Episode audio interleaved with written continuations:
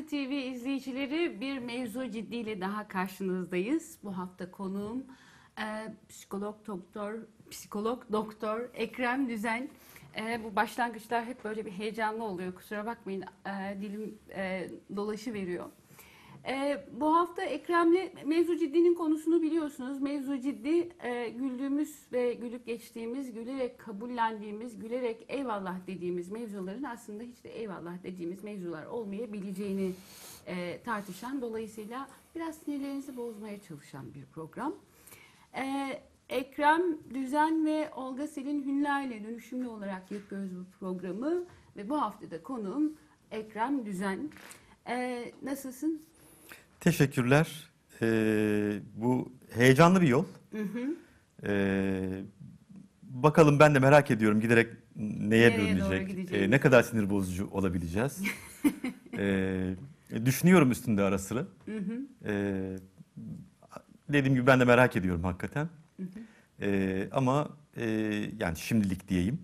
Ee, yani bu haftanın da e, konusu itibariyle e, benim beni bir kere çok ilgilendiriyor. Özellikle trafik gibi bir konu. Evet, bu hafta trafik Ee, konuşacağız. yani bunun çilesini çekmeyenimiz yok. Ee, ben de yılların ehliyetlisi olarak e, herkes gibi bu konuda söyleyebilecek çok şeyim var ama ona birazcık e, hani mesleki bir bakış açısı getirmeye çalışacağım. Ee, bu hafta izleyeceğimiz e, şeyler, e, videolar e, trafik, trafiğin yanı sıra trafik polisi, trafiğin idaresiyle ilgili ama genel olarak trafiği önce bir konuşarak başlayalım istersen. Yani e, İstanbul e, yaklaşık 20, 20 seneden, e, tam 20 sene yaşadım İstanbul'da. E, daha da yaşamayı inşallah ilerleyen zamanlarda e, arzu ediyorum. Ondan önce de Ankara. Fakat ondan öncesi şeydi işte taşraydı, küçük kasabalarda. Araba gördüğümüz zaman sevindiğimiz köylerdi falan. Ya o zaman araba görmek sevindiren bir şeydi.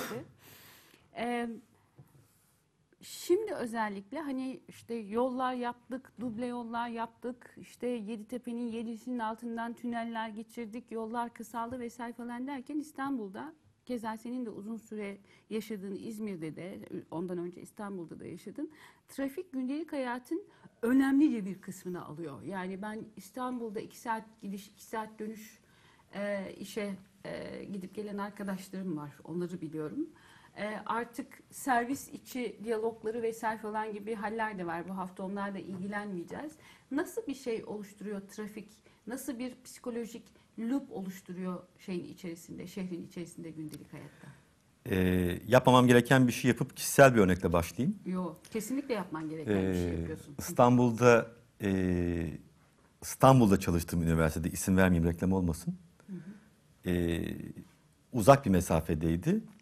Ama e, üniversitenin sağladığı servis aracılığı aracı, aracıyla 45-50 dakika ile başlayan gidiş 45-50 dakikalık dönüş maceram en son 2 saat 45 dakikayla e, 2 saat 45 dakikaya vardı. 2 saat 45. Evet 2 saat 45 dakikaya varınca Bu mesaiden sayılmıyor tabii. tabii ki canım yani sayılmıyor yani. mesai oraya vardığın anda başlayan bir şey. Yola çıktığın anda başlayan bir, bir şey değil. Hı hı. Zaten fazla mesai yapıyorduk hiç de e, şikayetçi de olmadan. Biraz işimizin gereği de öyleydi. E, 2 saat 45 dakikaya erişince ben dedim ki benim İstanbul'da artık işim bitti. Tabii tek sebep bu değil. Yaşım da gelmişti artık. Ne yapacağım ben İstanbul'da? E, kısmı da var işin ama. E, trafik biraz daha e, insani ölçülerde kalabilseydi e, başka çözümler de olabilirdi. E, tabii ki insanların çalıştığı, yaşadığı yerlerde trafik gibi, İstanbul trafiği gibi, Türkiye trafiği gibi, İzmir, Ankara, e, artık diğer şehirlerde de bunun çok büyük bir problem olduğunu saptamak lazım. E, haberlerde veya trafik deyince aklımıza ilk önce İstanbul geliyor ama bu ondan ibaret değil. Bütün Türkiye'ye yayılmış durumda. Trafik gibi bir nedenle şehir değiştirmek belki de lüks görülebilir. Bir fırsat olmuştu. Ben de hemen 2 saat 45 dakikaya çıkar çıkmaz terk edememiştim. Yani bir iki sene geçmesi gerekmişti bunun üzerine, üzerinden. Mümkün olmayabilir. İnsanlar bu çileyi çekmeye devam edebilirler. Ve galiba meselenin önemli bir kısmını bunu çekmek zorunda olmaya devam etmek oluşturuyor. E, oradaki o boşluğu, döngüyü, e, açmazı, çıkmazı e, oluşturan çok önemli bir unsur. e, trafik evet artık küçük şehirleri de katarak söylüyorum bunu. Tabii ki büyük şehirlerde bir, önemli bir derece farkı var.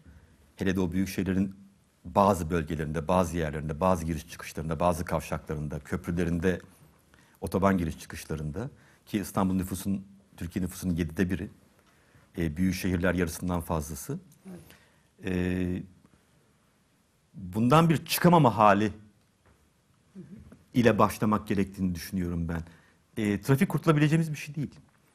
E, bir zamanlar yan yollar, kestirmeler yalnızca işin ustasının, e, bazı Bildiği. taksi şoförlerinin bildiği, kaçabildiği, kullandığı 10 metrelik ters yol ama buradan diğer taraftan girenle anlaşarak, göz kırparak, biraz yardımlaşarak yollar da tükenmiş durumda. Trafik tam bir kıskaç, tam bir kapan, e, tam bir e, kısılmışlığa dönüşmüş durumda. E, ve bırakıp kaçamıyorsunuz. Trafik var diye iş, yaşam, aile, çevre, hayat kurduğunuz, kurmaya çalıştığınız bir yerden kaçamıyorsunuz ve buna kelimenin tam anlamıyla katlanmak zorundasınız. Tabii bu katlanmak zorunda olmak galiba bu trafiği katlanılmaz hale getiren bir şey. Burada bir tersine mantık var. Hepimiz için trafiğin bu kadar katlanılmaz olmasının bir sebebi oran veremem üçte bir midir, yarıdan fazla mıdır? Ama çok önemli bir e, oranı katlanmak zorunda olduğumuz için katlanılmaz hale getiriyoruz trafiği. Şöyle oluyor. İstiklal Caddesi klasik örneğinden devam edeyim. İşte havanın güzel olduğu bir gün diyelim ki cumartesi işinizi de ayarlamışsınız. iki saat hava alacaksınız. İşte bir yeri de göreyim, arkadaşımı da göreyim, alışveriş de yapayım. İstiklal Caddesi, uf burası da amma kalabalık. Öyle değil. Yani kalabalık sensin. Şimdi ben gittim, orayı kalabalık ettim. Ama tabii insan şu psikolojiden e, çok uzak duramaz. Evet burası çok kalabalık çünkü yani ben kalabalık olmayan yani işimi yapacağım, arkadaşımla görüşeceğim, bir yerde gezeceğim. Tabii ki burası çok kalabalık diyeceğim. Orayı kalabalık eden unsurlardan birinin de ben olduğum aklıma ya hiç gelmez genellikle ya da hani hatırlayacak olsam bile ya da buna ikna olacak olsam bile o bilinç işte birkaç saniye sürebilir. Birisi işte omzuma çarpıncaya kadar. Trafik de böyle. Bu trafik ne kadar korkunç. Hmm. Yani o korkunçluğun yalnızca maruz kalanı değil, oluşturucusuyum da. Aynı zamanda. Şuraya da atlayıvereyim, biraz uzatacağım sözü ama. Lütfen. Ee, çok sinir bozucu e, kampanyalardan bir tanesi trafik canavarı olmayın tabelalarıydı. Canavar olmaya teşvik ediyor neredeyse. Hadi trafik canavarı olmayın bir hitap içeriyor. Yani siz trafik canavarı olmayın, sen trafik canavarı olma. Ama bu kampanya sırasında mesela trafik canavarına dikkat, trafik canavarına karşı önlem alın gibi e, sloganlar vardı. Bunların mucitleri belki çok iyi niyetle bir iş yaptılar. Niyet sorgulamıyorum. Fakat ürün çok işlevsiz. Çünkü trafik canavarına dikkat veya trafik canavarı can alıyor, trafik canavarı bugün yine can aldı. Trafiği kişisizleştiren bir şey. Ha demek ki o ben değilim. Böyle bir muhayyel Ben bir yaratık var. değilim. Çünkü ben canavar değilim. Muhayyel bir yaratık var. Ben değilim. Benden başka herkes canavar. Benim aklıma çok acayip bir şey geldi şimdi. Be- Belki biraz abartıyor olacağım mevzuya ama Spinoza'dan gireceğim hikayeye. Tabii çok Onun aktif olduğumuz şeyler ve pasif olduğumuz şeyler Evet. hikayesi ve aktif olduğumuz şeyler bizi mutlu eden şeyler, pasif olduğumuz şeyler de bizi mutsuz eden şeyler. Şimdi trafikteki hal biraz tuhaf bir şey. Trafiğin kalabalığına, sıkışıklığına katlanmak zorundayız. Dolayısıyla orada esasında pasifmiş gibi duruyoruz. Bu bizi mutsuz eden bir şey. Bir taraftan da söylediğin gibi e, trafiğin içerisindeyiz ve bir yere gidiyor haldeyiz. Dolayısıyla bu bizi o kalabalığı da yaratan biziz. Bu da bizi aktif yapıyor. Trafiğin ben garip bir şekilde e, hatta trafikten bahsetmenin, şikayet etmenin de neredeyse şehvetli bir şekilde çünkü hani bahsediliyor de şeyin içerisinde bir de gü- güzel de bir mazeret yani hani işte geciktim çünkü şöyle oldu ki genellikle mazeret değil gerçek de oluyor bu. E, trafik bu iki çelişkiyi aynı anda yaşadığımız belki de bunun tırnak içerisinde, niye tırnak içerisinde deyip duruyorsam canavarlaştırdığı bir şeyde. Yani bir tarafımız pasif bir şekilde şeyde yolda ve kalabalığa şey yapmış durumda. Bir taraftan da ayağımızın altında benim ehliyetim yok hiçbir zamanda olmayacak muhtemelen. Ayağımızın altında işte hız yapabileceğimiz, hızla bir yere gidebileceğimiz, dolayısıyla sonuna kadar aktif olabileceğimiz de bir şey var. Ona da yatırım yapmışız. Ee, Türkiye dünyanın en pahalı benzinini kullanan bir ülke. Her an yatırım yapmaktayız. Beklediğimiz her an o benzin de gidiyor. Bir tuhaf e, şey e, haleti ruhiye yaratıyor olmalı. Sürücü olarak sen ne dersin? Bizim programlarımızda ben bu e, temayı e, galiba tekrarlayarak gündeme getireceğim. E, bir kontrol hadisesinden sürekli bahsettiğimi fark ediyorum. E, tam senin söylediğin gibi maruz kaldığımız ve aynı anda kontrol ettiğimiz bir alan, trafik, yol. E, Sürücü biz isek de sürücü olmak zorunda da değiliz. Diyelim ki arabanın yolcusuyuz, yanında oturuyoruz, arkada oturuyoruz, o, o arabanın içinde bulunuyoruz. E, halimiz sürücüden çok da farklı olmuyor. Bazen roller değişebiliyor, bazen sürücüyü yatıştıran, bazen e, kışkırtan kişi de olabiliyoruz. Onlar değişebiliyor. Sürücü olmak şart değil demeye getiriyorum kısaca. Çünkü e, örneğin trafikte sıkışıp durmak çok sinir bozucu bir şeyken yavaş yavaş da olsa ilerliyor olmak hani o trafikten bir biraz kendimizi alıp sohbete tekrar bizi sevk Dönmeye. edebilen bir hal olabiliyor. Hareket etmek önemli. E, bunun e, iki dakika sonra yetişeceğimiz bir yer yoksa e, kilometre saati çok önemli olmayabilir ama durmak çok problem mesela. Ama aracın içinde olanlar, olanlar o trafiğin orada kontrol edeni durumundalar. Bizim dışımızdaki araçlar da bizi kontrol eden unsurlar. Şimdi neye yatırım yaptığımız burada e, çok kritik. Arabaya yatırım yapmışız. Yola yat- yani kişi olarak, devlet olarak da bahsetmiyorum. Devlet zaten yapıyor o yatırımları ama başka bir e, kafayla, sahikle, motivasyonla. Arabaya yatırım yapmışız. Yola yatırım yapmışız, zamana yatırım yapmışız. Arabaya yatırım yapmak e, bir pratik araçla bir yerden bir yere ulaşmaya yatırım yapmak değil. O bir statü, o bir prestij, o giderek benliğin bir parçası. E, tekrarlayarak gündeme getireceğim galiba dememin sebebi şu. E, benliğimizin parçası haline getirebileceğimiz, kontrol edebileceğimiz alanlar çok sınırlı. Siyasi otorite üzerine, devlet üzerine etkim yok, yetkim yok. Mahallemde e, Kimse beni dinlemiyor. mahallemde kimse beni dinlemiyor. Oranın kaldırımıyla ilgili, Söz ağacıyla ilgili, parkıyla ilgili varsa park, e, yolunun nereye çıkacağıyla ilgili kanalizasyon hiçbirinin üzerine söz Hakkım. hakkım yok. Ama direksiyon denen bir daire var. Ve benden çok daha ağır bir şey.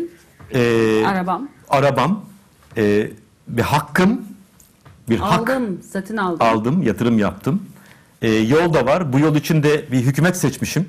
Yol yapsın ve bana bu yolu açsın diye. Ben bu yoldan gideceğim.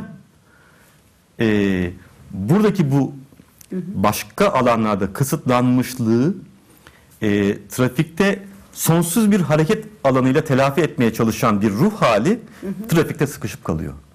Trafiği daha çok konuşacağız. Yani mobilite, şehir içi mobilite ayrıca e, sadece şehir içi olmak zorunda değil. Küresel mobilite, bunun farklı trafik modelleri de var. Yani mesela internet trafiği diye bir şey var. Sosyal medya trafiği diye bir şey var. Bunları daha sonra çok konuşacağız. Fakat bu hafta bütün e, önce trafikte olanın ruh halini konuşmak istememin şöyle bir sebebi vardı. Bu ruh halinin idaresiyle ilgili daha çok konuşacağız bugün. Yani biz yurttaşlar olarak tam da Ekrem'in söylediği gibi devletin bizim için verdiğimiz vergilerle açtığı, sonra da bunu kendisine siyaset malzemesi yaptı vesaire falan geçelim. Ee, yollarda altımıza aradığımız, aldığımız, e, ayrıca Türkiye'de otomo- otomobil de gerçekten çok pahalı. Çünkü bazı otomobillerde geçen gün bir grafik izledim. Mesela Mustang almak istedik. Hiçbir zaman almak istemeyeceğim ama sevdiğim bir araba olduğu için aklımda kaldı. Mustang almak isteyen bir e, Türkiye'li yüzde 250 civarında vergi veriyor. Yani Mustang'in fiyatının üzerine yüzde 250 daha ekleniyor. E, benim Atıyorum bildiğim kadarıyla %35. daha ortalama yani işte aile tipi, gündelik kullanma tipi. Onlarda da çok Araçlarda da e, oranlar çok yüksek. Şimdi zaten bir yüz- yüzde kırka Bir- geldi sonra bir- bir, daha yüzde yirmi beşe çekildi ama gene de yapılıyor. Evet, Biraz önemli daha bir pahalı zam olacak daha ama yapıldı. sonuçta bütün bu engelleri aşarak ulaştığım bir araba, bir direksiyon ve bir de o yol var. Talep azalmıyor çünkü. Sosyal statü vesaire falan hikaye. Tabii insanlar çocuklarının rızkından kesip araba Evet. alıyorlar. Yani hani e, şey değil. e, hakikaten o geçmedi. bütün. Ve bu trafiğe 80'lerde rağmen, başladı. Evet. o da trafiğe ekleniyor. Bütün bu hırslarla çıktığımız trafiği yöneten de bir devlet var.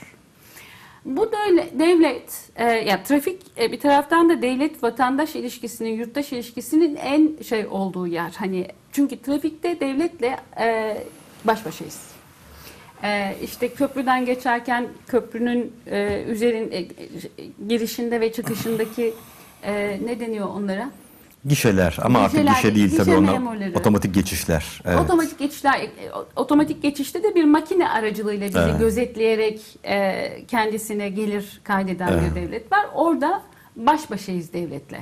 Arabamız var. Arabanın e, içerisinde kullandığımız bir sürü şeyler, arabanın güvenliği, sigortası, kaskosu, bilmem nesi vesaire her şeyi Trafik bizi devlete bağlayan bir şey. Şimdi devletin trafiği nasıl yönettiği üzerinden yola çıkıp trafik halleri üzerine bu yönetim üzerinden devlet hakkında ne diyebiliriz ve devlet yurttaş e, ilişkisi hakkında Türkiye'deki devlet yurttaş ilişkisi hakkında ne diyebiliriz diye biraz e, Türkiye dışına da açılacağız. Daha alternatif e, şeylerimiz de, öngörülerimiz de var devlet yurttaş ilişkisiyle ilgili. Öngörü demeyelim, e, senaryolarımız da var.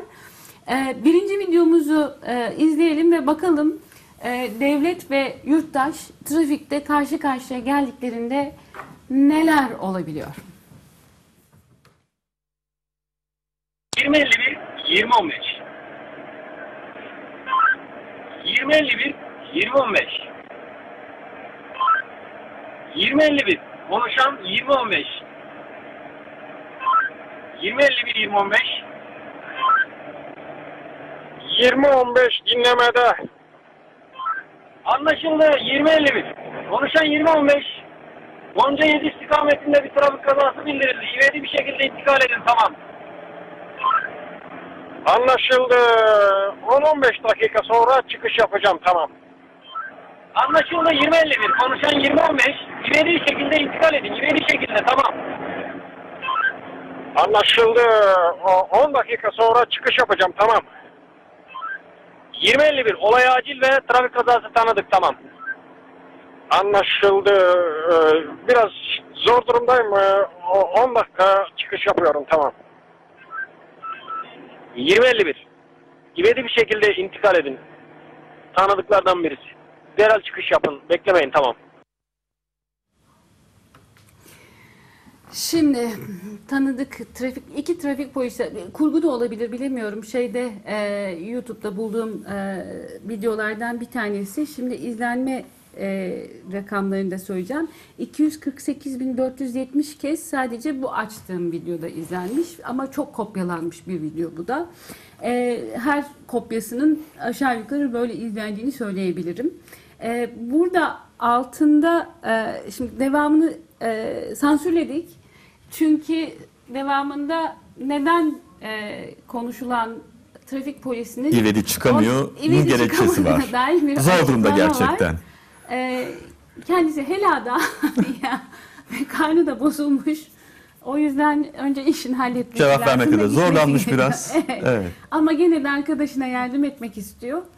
Ee, bunu neden söyledim? Söylemeyi de bilirdim. Çünkü videonun altındaki şeylerin çoğu, e, yorumların çoğu o noktaya takılmış. Ya öncesindeki trafik polisinin tanıdığım Tanıdık. birisi Evet. e, kaza geçirmiş. Onun yanına ekip gönderiyorum. Bunu da üstelik polis tesisinden açıkça yapıyorum kısmına kimse ellememiş. Evet orada bir bir... Elledikleri, Evet. elledikleri kesim ne var bunda komik? Çünkü çok insan gülmüş. Ne var bunda komik? Adamın karnı bozulmuş. insani ihtiyaçtır kısmı. Şimdi orası hazin. Yani hepimizin başına gelebilecek bir şey. Evet acil çıkış yapamaz. Bir 5-10 dakika ihtiyacı var. Ve O sürenin de tanınması da no- normal şartlarda normal. Ee, fakat buradaki e, polisin meselenin aciliyetine ilişkin gerekçesi e, kazaya acil intikal edilmesinden çok tanıdık olduğu için acil. Şimdi buna takılmak gerekirken insani bir zorluktan hemen çıkış yapamayacak 5-10 dakika orada hani Komik yarım saat de demiyor. Şey, bu, Evet. bu video ile ilgili Evet. komik diye satılan, Satılan kısım şey ama bu. bizim takıldığımız kısım o Evet, değil. Bizim evet. takıldığımız kısım Tam tanıdık. işte o sinir bozucu şey. Evet. Hani yani bu, bu buradaki hikaye şey değil. Şimdi burada benim dikkatimi çeken az önce de söyledim şu hikaye. Ee, polis telsizi, telsizi bu eğer şeyse bu E'leri bir türlü doğru düzgün söyleyemiyorum. Ee, polis telsizi ve bir sürü polis duyuyor. Zaten o da bir sürü polis duysun diye. Şey Behzatçı'da bir e, şey vardı sahne vardı hatırlar mısın?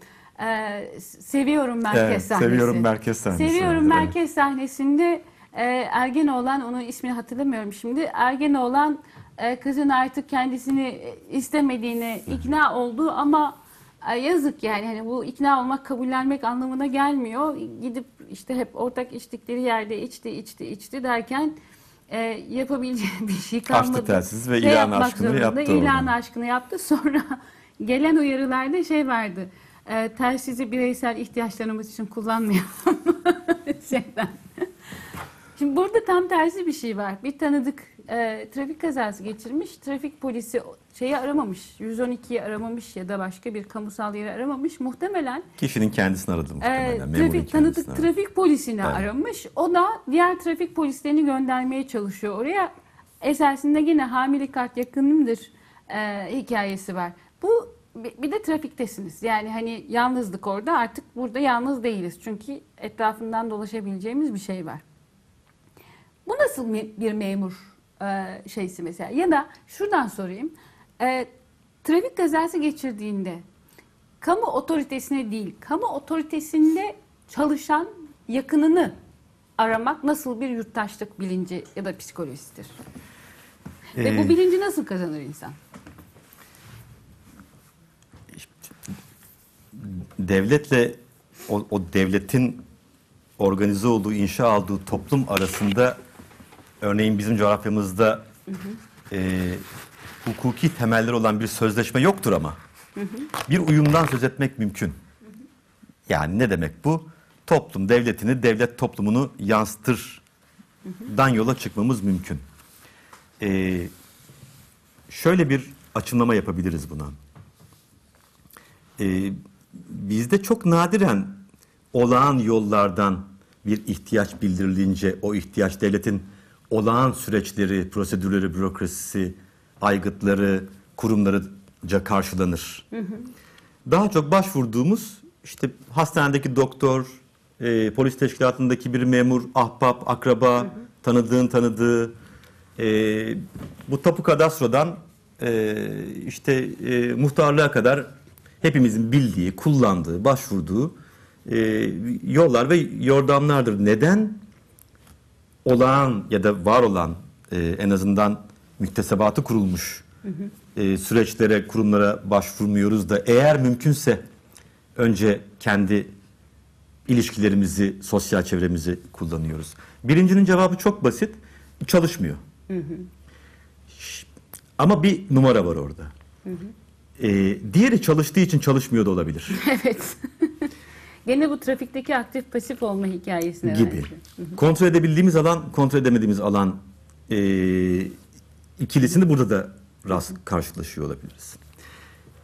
Bu tanıdık çevresi, işte sosyal çevrenin çalışıyor olmasın yalnızca devletin üstüne vazife olan işi e, aksak yapıyor olmasıyla açıklanabildiği kadar bizim sosyal yapımızla da açıklanabilir. Yani e, buradaki meselenin tamamının efendim devlet işte işini yapmıyor ile açıklanması gerekmiyor. Evet.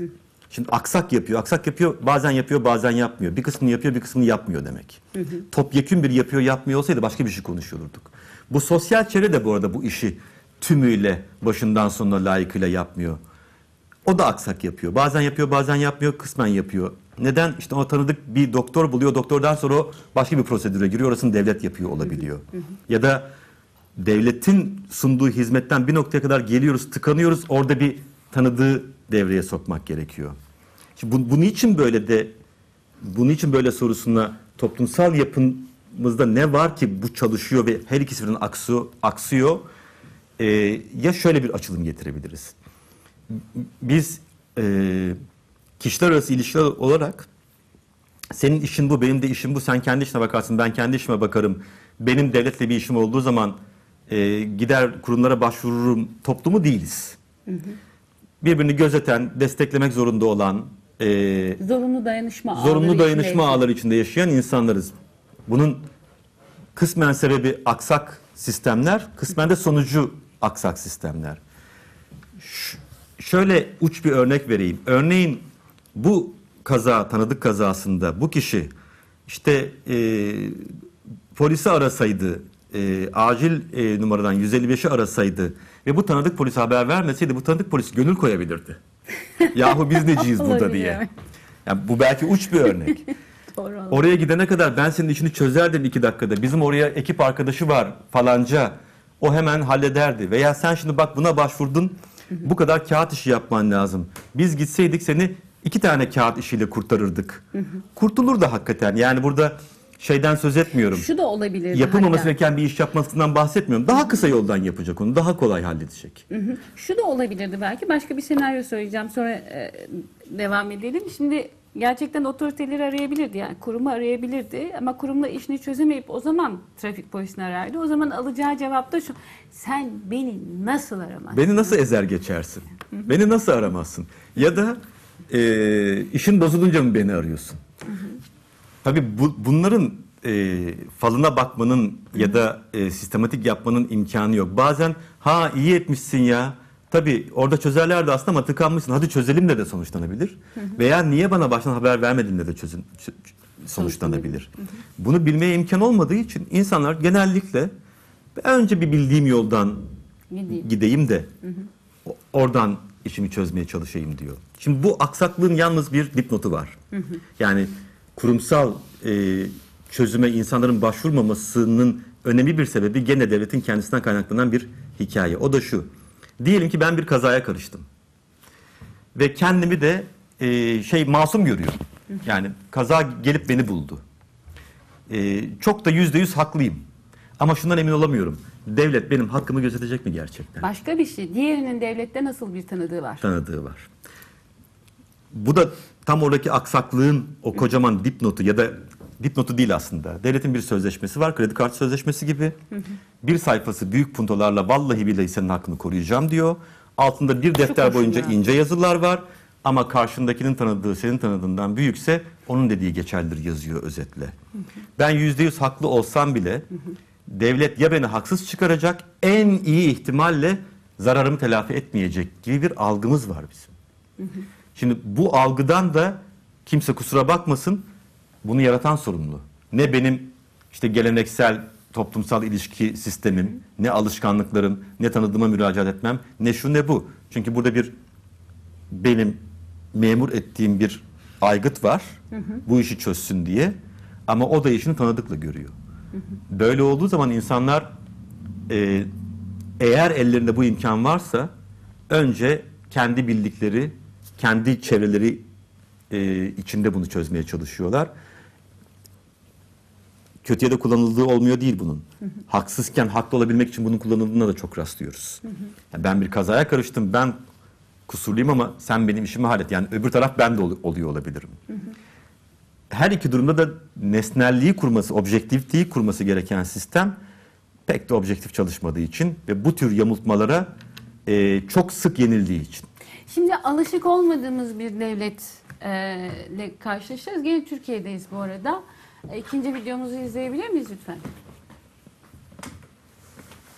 Bırakın. Beş tane motosiklet böyle yolu ortalamışlar. İkisi ortada, ikisi yanda. Araba geçmiyor. Anlıyorum bak. Ben korna çaldım arkadan. Ona kızdı arkadaş. Şimdi hayır hayır. Kan korna çaldım diye kızdı. Şimdi bak. Korna çalarak Ondan sonra motorun üstüne sürdü. Koyaladı. Bak. Sıkıştırdı. Bak, Evet. Bak bak. Şimdi onun kastan dolayı refleksleri zayıf diyoruz ya biraz önceki onlar biraz hani küçük bir çocuk sabi çocuğu düşün.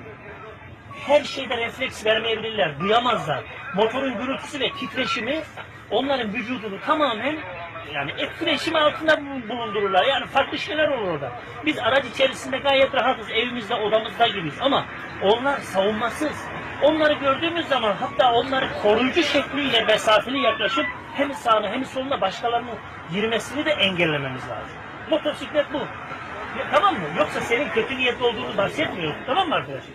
Öz- Şimdi motosiklet mevzusu önemli bir mevzu aslında. Bayağı ciddi bir mevzu. Çünkü e, motosikletlerle e, Türkiye'de özellikle araba kullananlar arasında çok ciddi bir ve hayati, e, çok da ölümlere sebep olan bir kavga dövüş var. Yani motosikletleri sevmiyor şeyler. Bence biraz kıskançlıktan da dolayı. Çünkü onların gittikleri hızda gidemiyorlar. Bir o tarafı var. İkincisi ama onların altındaki daha ağır öbüründen. Hani öyle bir durum var. Dolayısıyla o daha hızlı fakat ben daha ağırım. Araba daha pahalı genellikle. O daha ucuz ama buna rağmen geçebiliyor. Bu tür bir mobilite yarışı haset aslında. Yani hani bir, bir nevi haset var. Şimdi burada ara bulucu devlet karşımızda. Gerçekten ara buluculuk yapıyor yalnız. Yani bu video ortalıkta e, dolaşmaya geçen hafta başladı ama daha önceden e, esasında şey yapılmış. Şu ana kadar 20.791 kişi izlemiş. E, motosiklet bu parantez içerisinde tatlı dilli trafik polisi içerir uyarısıyla paylaşılmış YouTube'da. Nadir. Alttaki evet yani Dikkat. bu uyarı yani bunun bir uyarı haline gelmesi çok enteresan. Arada polisi överken e, bu, bu trafik polisini överken diğerlerine çeşitli küfürler savuranlar var. Onları atlayıp bir iki tane e, yorum okuyacağım. Adam gibi adam dedikleri bu olsa gerek. E, adamın di- polisin dibi resmen. Helal olsun be. Böyle polisler de lazım. Helal sana koca yürekli polis amca. Adam gibi adam. Kaliteli personel. Özleme bak. Yani sahnelerde görmediğimiz türden bir hareket olsa gerek ki bu. Görünce gerçekten hani taltif etmeye başlamışız. Bir kere şey soracağım. Buradaki polis nasıl birisi? Sen de çünkü severek izledin galiba şeyi. Nasıl biri bu Ee, adam? Ve diğerlerinden farkı ne? Onu bilmeme im- imkan yok. Yani nasıl hem polis hem bu kadar pedagog zor bir kombinasyon. Çünkü olayı bakışı, ele alışı, e, taksi şoförüyle ilişki kuruşu, anlatışı ve anlatırken katmanlı anlatışı. Hem motosikletçinin durumunu anlatıyor, hem taksi şoförünün e, seyir sırasında algılayabileceği bir çerçeveye bunu sığdırıyor. Bununla da yetinmiyor fakat. E, daha fazla bir şey yapıyor. İşi tersine çeviriyor. Onlar seni gözetecek durumda değiller. Onu vazifelendiriyor. Senin işin onları gözetmek. Onlar şey yanlış ediyor. yapsa bile sen onları gözeteceksine vardırıyor işi. Pedagoji dememin sebebi bu. E, temel ilkelerden bir tanesidir. E, az da bilinir. E, uygulamak için risk almak gerekir. Buradaki e, memur e, polis olduğu için o riski daha kolay almış olabilir. O da şudur. E, bir bu ister bir e, kreş anaokulu, ister bir okul, ister daha büyük yaşlarda ergen, hani yetişkinler için de söz konusu ama hani gelişme aşamalarında olan e, çocuklarda yaramazlık yapan, özellikle arkadaşlarını inciten, yani işte zorbalık eden e, ya da kendine zarar veren, e, işte korna çaldım e, çekilmediler oradan birisi lafa karışıyor diyor ki üstlerine sürdü.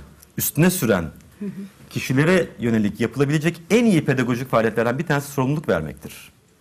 Bu sorumluluk vermek, sorumluluk veren açısından risk almak demek. Çünkü sorumluluk verdiği kişi başkalarını e, inciten ya da incitmeye meyilli, incitmiş yani sabıkalı insanlar. Sabıkalı insana sorumluluk vermek, sorumluluk veren açıdan bir risk almak demektir. Ama çok iyi çalışan yöntemlerden bir tanesidir. Bir şartlar manzumesiyle beraber geliyor bu. Yani bu sorumluluğu vereceksiniz ama sürekli de bir denetim işi yapmanız gerekiyor ve kendinizden emin olacaksınız vesaire. Yani ba- başka bir uzmanlık konusu. Buradaki e, diyaloğu sürdüren e, polis belli ki bu şartları sağlıyor. Yani o riski de göze alabiliyor. Nasıl bir polis memurudur veya nasıl böyle olmuştur? Ya benim yani hayat tecrübesidir herhalde den başka çok verecek bir cevabım yok. Çünkü buna yönelik e, kağıt üzerinde eğitimleri muhakkak vardır.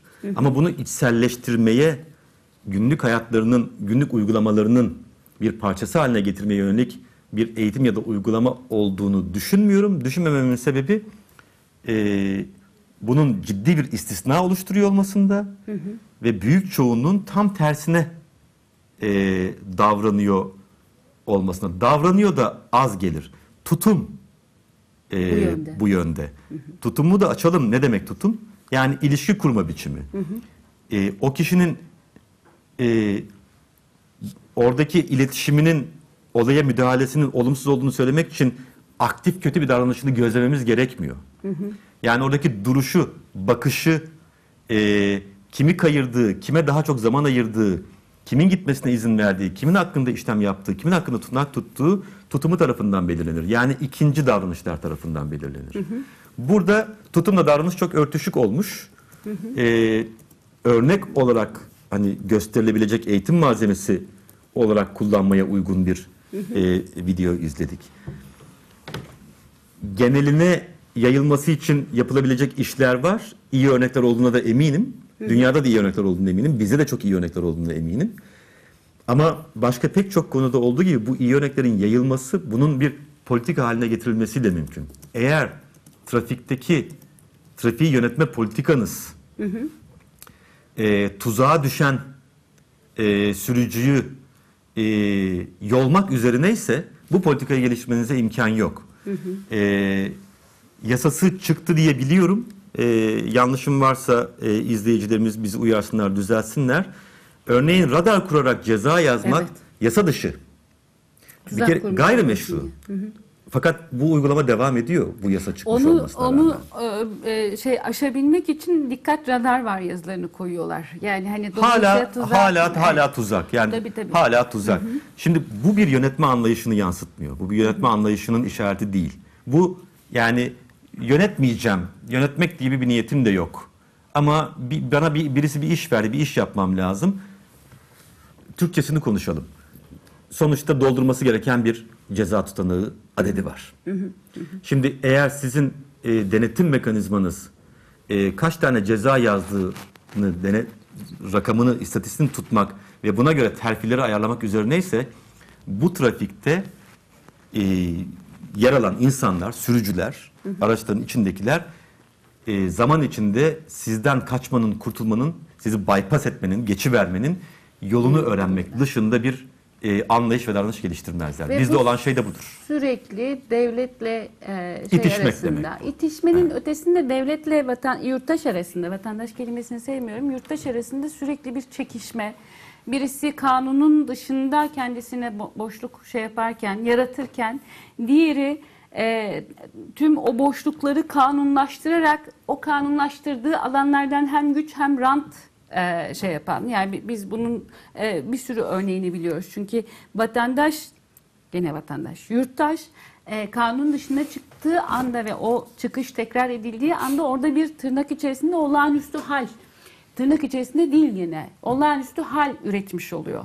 E, bir e, trend üretmiş oluyor. Sonra devlet o alanı görüyor, o alanın getirilerini görüyor ve onu içeri, buna en büyük örnek galiba İstanbul'da e, otopark e, değnekçilerinin şeyde işe alınmasıydı. E, İspark'ta Evet. işe alınmasıydı. Orada bir rant üretmişti zaten. Gayri resmi, gay- e, gayri nizami, kayıt dışı bir rant üretmişti zaten. Elindeki değnek aracılığı, onlara değnekçi denmesinin sebebi ellerindeki değnekti. Eğer arabanızı onun alanına şey yaparsanız, e, park ederseniz başına bir şey gelirdi mutlaka. Gelmemesini istiyorsanız verecektiniz. Sonra İspark denilen şey kuruldu ve değnekçiler orada işe başladılar. Aldıklarının bir kısmını belediyeye vermeye başladılar. Ve e, bir taraftan da sigortaları vesaire falan filan oldu. Yani hani devlet orayı keşfetmiş oldu. Galiba hani bu e, şeyler açıklıklar o sürekli bir devletle aramızdaki çekişme hali aslında baskının daha fazla çünkü talep eder hale ge- gelemiyoruz bir türlü orada. Sürekli kaçak güreştiğimiz için talep eder hale gelemiyoruz. E, maalesef Türkiye dışına e, gideceğimiz e, videoyu gösteremeyeceğiz. Çünkü vaktimiz çok azaldı. Ben son fotoğrafı e, konuşmak istiyorum ama o videoyu mutlaka kullanacağız bir yerde. Başka bir programda E, merak bir yaratalım. buluruz. İlerleyen programlarda e, hali enteresan bir devlet, yurttaş ve araba ilişkisi videomuz var. E, şu fotoğrafı bir görelim.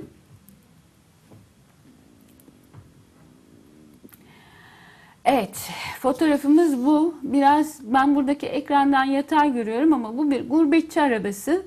Bu da gene yeni düştü Ee, ama eskiden de varmış e, Ben uzun alemlerde. zamandır e, olduğunu biliyorum. Yani yeni gördüm. Var, yeni değil. Ee, üstünde de ya sev ya terk et yazıyor. Fakat galiba Türkiye'den çıkarken e, çekilmiş bir e, fotoğraf. Yani işte gurbetçi Sıla'ya gelmiş, ziyaretini yapmış. Giderken de bir jest yapmış. Arabanın arkasında ki bu e, esasında arabayı kullanmasını zorlaştıran da bir şey olsa gerek. Eğer geriye doğru manevra yapması vesaire gerekirse hali zorlanabilir. Ehliyetim yok ama bilmiyorum. Olur mu? Arka, Yani yan aynaları kullanabilir elbette ama e, her ülkede izin veriliyor mu buna bilmiyorum. Galiba bildiğim kadarıyla Türkiye'de de yasak. Yasak Yani arka camın yani. tümüyle Yani kapatılması Film, özel izne bağlı veya yasak. film bile yasak. Yani ya özel araç, özel amaçlı aracınızı kullanıyor olmanız gerekiyor. E, film bile yasak. Yani, yani araçların yarısı filmde ama normal şartlarda yasak. Bu trafikle ilgili bir konu değil. Trafikte ortaya çıkmış. Şimdi zaten baştan beri trafiği konuşmadık. Trafikte ortaya çıkan kimi sahnelerin e, bizim devletle, yurttaşlık kimliğimizle e, ilişkilerinin ne olduğunu konuştuk başından itibaren. Trafik bir galya kuyusu. Orada ortaya çıkan birçok şey var. Onları ilerleyen programlarda gene konuşacağız. Burada çok patolojik bir şey var gibi görünüyor bana. Gidiyor. Ya sev ya terk et. E, ya bu şeylerimizden bir tanesi, bizim mottolarımızdan bir tanesi. Ne zaman hükümeti, devleti biraz eleştirsek zaten Ya sev bize söylenen et. ya sev ya terk et. Burası böyle kardeşim değişmeyecek bu tamam mı yani? Hani bu bunun şeysi odur. Ya burada yaşıyorsan eğer bu kuralları, bu devletin sözünü, bu devletin kanunlarını tanıyacaksın. Fakat sabahtan beri de o devletin kanunlarını tanımanın esasında onların arkalarından dolaşmak anlamına geldiğini de söylüyoruz. Yani devletin e, söz yazılı olmayan e, kanunlarından da bahsediyoruz esasında işte tanıdığının olması lazım, aksesinin olması lazım.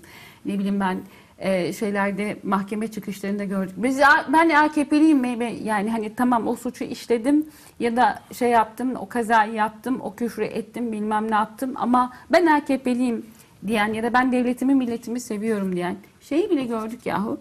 E, Çatlıların hikayesinde Adamlar içeride, ülke ocaklarından insanlar zaten çatlının çıkış hikayesi de bu. Devlete mektup yazıyorlar. Sen şimdi bizi içeri koydun ama e, biz gidip işte Asala'yla bizim diplomatlarımız öldürüyor Asala. Biz gidip biz seni sevdiğimiz için işledik o suçları. Biz gidip şimdi Asala'yla mücadele edebiliriz. Bırak bizi de yani hani tamam söz ülkede kalmayacağız. Gidip senin için suikast yapacağız. Yapacağız. Ee, bunun sonu nereye vardığını e, tahmin edebiliriz ama ben söylemeyeceğim. yani bunu devlet kabul etmiş midir böyle bir e, teklifi kabul etmemiş midir? Devleti tanıyanlar kendileri söylesinler. E, fakat o hikayelerin oradan çıktığı bö- böyle bir alışveriş olduğu belli.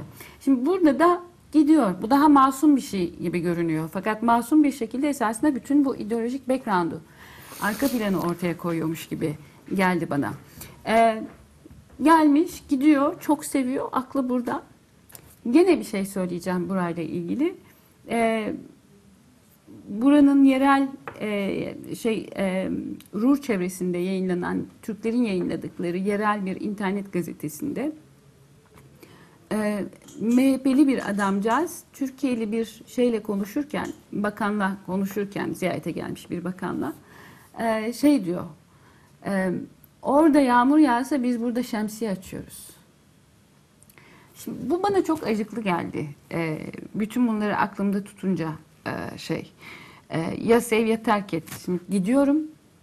Arabam da Alman arabası, plaka da Alman plakası. E, ama arkamda bu yazıyor. Bu nasıl bir yurttaş? Ya da nasıl biri? Şimdi belki buna başlı başına bir program, belki birkaç program ya da e, Ve sayfalarca bunu yazı trafiğe koymasının yazılabilir. sebebi ne? Niye arabada o? Başka bir yerde değil. Şimdi bu bir kimlik beyanı. Oradan başlayabiliriz. Yani kimlik kartını da oraya koyabilirdi. Nüfus cüzdanını da böyle bir hani poster yapıp yapıştırabilirdi oraya. Ee, ve bundan daha fazlası. Bu aynı zamanda bir benlik beyanı da. Ben buyum. Ee, bu bir koalisyon arayışı, bu bir e, ittifak, bu bir e, aidiyet. Ee, ve dünyanın neresinde bulunduğuyla çok da ilgili değil. Ama bu aynı zamanda e, kontrol ihtiyacının belki patolojik olan kısmı orası. Kendi hayatıyla ilgili kontrol ihtiyacının e, hiç karşılanmadığının da beyanı. Şimdi bunu emniyet şeridi ihlaline bağlayacağım. Şöyle bağlayacağım. Trafik sıkışık, emniyet şeridi diye bir şey var. İnsanlar hani bir kaza maza, aksilik, bir teknik bir şey olursa, lastik patlarsa kenara çeksinler. Bir acil geçmesi gereken işte ambulans şudur budur, e, itfaiye neyse geçsin etsin diye. Ama o bir şerit aynı zamanda. Polis zaman zaman tuzak kurar, bazı işte şeylere ceza yazar ama bir kere yazar, yüz bin kere oradan insanlar geçer. Şimdi emniyet şeridi ihlali çok büyük bir hak ihlali. Ee, ben hiç o emniyet şeridinden gidenlerin aman da ben de başkasının hakkını ihlal ediyorum falan filan diye böyle akıllarına geldiğini, rüyalarına geldiğini falan düşünmüyorum. Tam tersine bu benim hakkım kullanıyorum. Kullanmayan da enayiline doymasın. Ruh halinde olsalar gerek. Fakat bu açıklama bana yetmiyor. Bu ruh halinin olması bir soru. Dönelim. Yatırım yaptığı, kontrol edebildiği alan, araç, e, mekanizma neresi? Arabası, direksiyon simidi, e, parasını vererek yaptırttığı yol ve orada boş ve Şerit. araba boş peşir gideceğim tabii ben. Kural ne kuralı? Saçma bir şey bu. Şimdi emniyet şeridinden gitmek yalnızca yol kazanmak için yapılan bir eylem değil. Emniyet şeridinden gitmek şu demek. Ben arabası olan, arabası olmayı hak eden, bu yolda da gitmeyi de hak eden, bunun için de hayatından vermiş ve başka pek çok kendisiyle kararı vermekten feragat etmiş birisiyim. Tabii ki gideceğim. Şimdi şuradan bağlayabilirim buna benim kendi hayatımla ilgili sahip olabildiğim çok az şey var. Bunların bir tanesi bu araba. Bir tanesi de terk etmek zorunda kaldığım Ülke. ülkem. Benim bu. Beğenmiyorsan terk et. Benim çünkü bundan başka bir şeyim yok. Şimdi Ama Bu- o da onun değil bu bir yanılsama. Bu bir tarafıyla böyle çok insanı duygulandırıcı, eee, nasıl tarif etmekte kocaman büyük bir şey. Yani böyle ülke sevgisi top ama değil. Çünkü o ülkede o ülke benim sahiplenmesinin içinde o ülkeye ait hiçbir şey yok. Aslında ülkenin hiçbir şeyi bu kişinin değil. Onun yerine bir soyutlama, bir hayal, bir temsili resim, arabanın arka camına ancak koyabildiği bir bir rüyanın sahibi. Yalnız bu söz devletin sözü. Benim e, benim için enteresan olan şey bu sözde o. Bu toplumun sözü değil, sivilin sözü değil, yurttaşın sözü değil. Bu devletin sözü. Bu devletin meydan okuması. Ya sev ya terk et. Şimdi Almanya'ya e, muhtemelen birinci kuşak değildir o. Birinci kuşak ar- artık uluslararası yollarda araba kullanıyor mu bilmiyorum. İkinci kuşak olduğunda zannetmiyorum ikinci kuşak bu kadar vatanperver değil çünkü. Yani hani Almanya'da yaşayan ikinci kuşak. Üçüncü kuşak bu. Dolayısıyla Almanya'da doğmuş. Ee, Türkçesinin kırık olduğu için ülkede o kadar rahat sosyalleşebildiğini zannetmiyorum Türkiye'de. O kadar rahat sosyal. bu- Bunu buradaki araştırmamdan bir senedir neredeyse burada araştırma yapıyorum Almanya'da yaşayan Türklerle ilgili. Artık rahatlıkla söyleyebiliyorum. Türkçesi kırık olduğu için orada o kadar kendini rahat ifade edemiyor. Bana e, şey diyeni duydum. Nerede siz, nerede sen kullanılır. Yani hani e, bir hali de şey. Fakat Almanya'yı da o kadar sevmiyor. Çünkü burada işte e, zaten kapalı bir e, şeyde yaşıyor vesaire falan. Türkiye'yi sevmek Almanya'daki can sıkıntısından kurtulmak için icat ettiği bir hal. Fakat Türkiye'yi nereden tanıyor? Gidip orada insanlarla yaşayarak değil. Çünkü o bir yabancı turist olarak gidiyor oraya. Gittiği zaman da işte bir hafta, ikinci hafta kalsa akrabaları ondan sıkılırlar. Bir hafta içerisinde. Herkes onu kucaklıyor, hediyeler veriyor, işte gülüyorlar. Bir rakı içmeye gidiyor bilmem ne vesaire falan. Sonra çıkarken devletin sözünü tekrarlıyor. Bu bana enteresan geliyor açıkçası. Yani hani başka bir sözü olmadığı için e, ülkeyle ilgili devletten ödünç aldığı bir sözü üstelik terk ederken söylemesi. Yani- Çok niye önemli geldi biliyor musun? Tam da yurttaşlık halinin e, özeti gibi. Şu anda yaşadığımız yurttaşlık halinin özeti gibi geldi. İnanılmaz bir köprüde yaşıyoruz biz. Korkunç bir köprü. E, savaş zamanlarında çok e, tar- şey yapılan, hedef alınan ve çok karmaşalar içerisinde bir çok sıkışık da bir köprü aynı zamanda. Oradan art- artık yurttaşlıkla ilgili tanımlarımız da çok karman çorman, doğru dürüst bir anayasa yok, bilmem ne yok vesaire falan. Aslında bu adamdan da çok farklı değiliz bir taraftan orada yaşayanlar olarak da. Yani bu sözü aşırı yorumlamayı göze alarak şunu söyleyeceğim. Ee, devletten, ülkeden alacağı o kadar hiçbir şey yok ki ya da devlet bu kişiye, sana, bana, ülkemize dair, benim ülkeme dair söz söyleme hakkını o kadar elinden almış durumda ki? Sahiplenebileceğim tek söz onun bana izin verdiği, reva gördüğü söz. Onu da almazsam ülkeyle ilgili hiçbir bağım kalmayacak. Kalmayı versin. Bir alternatif oluşturayım. Başka bir hayat. Ama aynı devlet, aynı toplum yapısı, aynı artık orada gelenek mi demek lazım, görenek mi demek lazım, alışkanlık mı demek lazım? Biraz hani derin tahlilini bir kenara bırakalım ama aynı alışkanlıklar silsilesi. Yani aynı hayatımı kontrol edememe, hayatımın kontrolünün bende olmaması hali bana bir başka yerde de ya ben bundan sonra böyle bir hayat yaşamak istiyorum. Tamam yani Türkiye ülkem e, seviyorum, insanları da seviyorum ama ben artık buraya aitim şansını da vermiyor. Ya bu şansı vermeyen unsurlar arasında insanın bulunduğu ülke, coğrafya, insanlar da olabilir. Bu böyle yani sıfır, bir diye çalışmıyor olabilir. Yani hepsi budur demek istemiyorum. Ee, fakat bir başlangıç noktası olabilmeli ki eğer insanın bulunduğu yerde bazı unsurlar bunu zorlaştırıyorsa mücadele edebilsin. Yani burada bir söz hakkım olabilsin, kendi bir alan açabileyim ki onun üzerine sağlamca basıp buradaki söz hakkımı genişletebileyim. Halbuki bu imkan hiç yok. Burada söz hakkım o kadar yok ki Devleti tekrar ediyorum. buraya ait sahiplenebileceğim, benimseyebileceğim, üstlenebileceğim, giyinebileceğim tek şey devletin benim için ürettiği bir slogandan ibaret. Çok teşekkür ederim. Ekrem trafik konuşacağız dedik ama esasında yurttaş devlet trafiğini konuşmuş olduk. Ee, şöyle söyleyeyim küçücük bir ipucu hiç de planlanmamış bir şey değildi bu. Ee, gelecek hafta Olga Selin Hünler olacak Mevzu Ciddi'de. Mevzu Ciddi'de sizlerle beraber olacak. İyi akşamlar efendim.